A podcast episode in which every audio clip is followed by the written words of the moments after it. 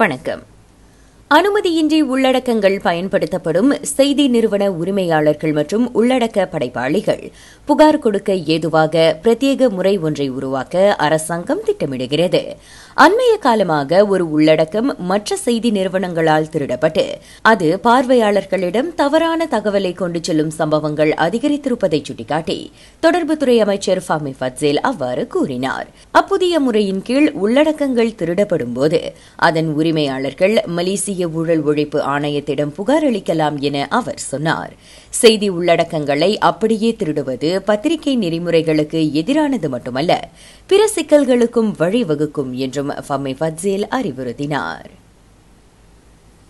இதனிடையே நாடு முழுவதும் ஐந்து ஜி இணைய சேவையை பயன்படுத்துவோரின் எண்ணிக்கை முப்பது விழுக்காடாக உயர்ந்துள்ளது. இதுவரை ஒரு கோடிக்கும் அதிகமான சந்தாதாரர்களை இந்த ஃபைவ் ஜி சேவை கொண்டிருப்பதாக ஃபம்மி ஃபத்சில் குறிப்பிட்டுள்ளார்.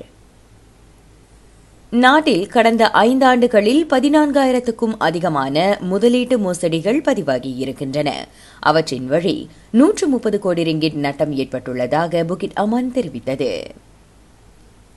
தங்களின் மக்கள் வீடு திட்டம் அல்லது பிபிஆர் குடியிருப்புகளை வெளிநாட்டவர்களுக்கு வாடகைக்கு விடும் உரிமையாளர்கள் கண்டறியப்பட்டால் அவர்களது ஒப்பந்தம் உடனடியாக ரத்து செய்யப்படும் என கேல் மாநகர் மன்றம் எச்சரித்துள்ளது.